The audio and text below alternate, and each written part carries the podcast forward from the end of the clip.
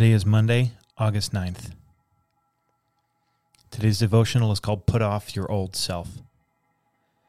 For a number of weeks, we've been talking about the two greatest commandments from Matthew chapter 12, verses 30 and 31. Love the Lord your God with all your heart and with all your soul and with all your mind and with all your strength. And the second is this love your neighbor as yourself.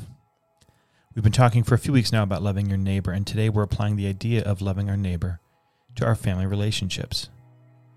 Today we're talking about what it means to, to not love our family out of our past experience, but out of our new life in Christ, transformed by his love.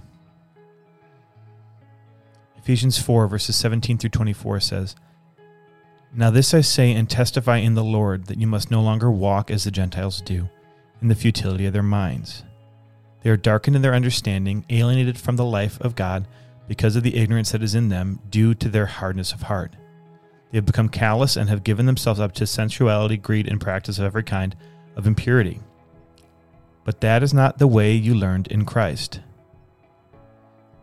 Assuming that you have heard about him and were taught in him as the truth is, is in Jesus, to put off your old self, which belongs to your former manner of life and is corrupt through deceitful desires, and to be renewed in the spirit of your minds, to put on the new self, created after the likeness of God in true righteousness and holiness. A renewed mind and spirit means that you don't have to repeat or continue to participate in unhealthy family patterns. And what Paul is talking to the church in Ephesus about there, we can apply to how we love our families. So, parents, Put off your old self so that you don't put it on your kids. You don't need to pass along your insecurities, fears, and anxieties to your kids. You don't need to pass on your unhealthy need for affirmation. You don't need to put undue pressure on them to achieve so that you can feel successful. Rather, put on your new self created in the likeness of God in true righteousness and holiness. And from that place, you'll be able to love your family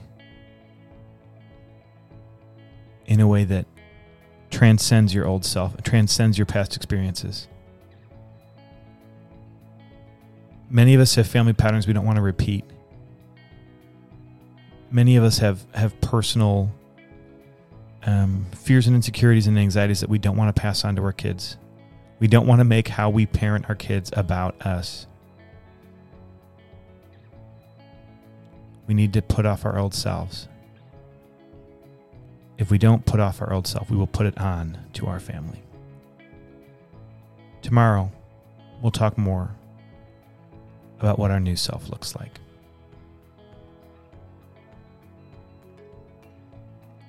Thanks for listening.